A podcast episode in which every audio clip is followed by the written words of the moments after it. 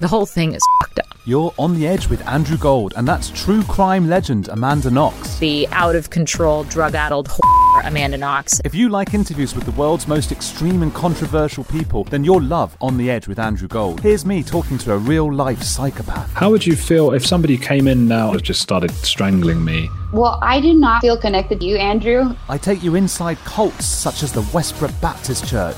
Do you see any part of your father in you? I see something in me that reminds me of something that I despised in him. I thought I was going to die out there. I'll talk with intellects such as Richard Dawkins.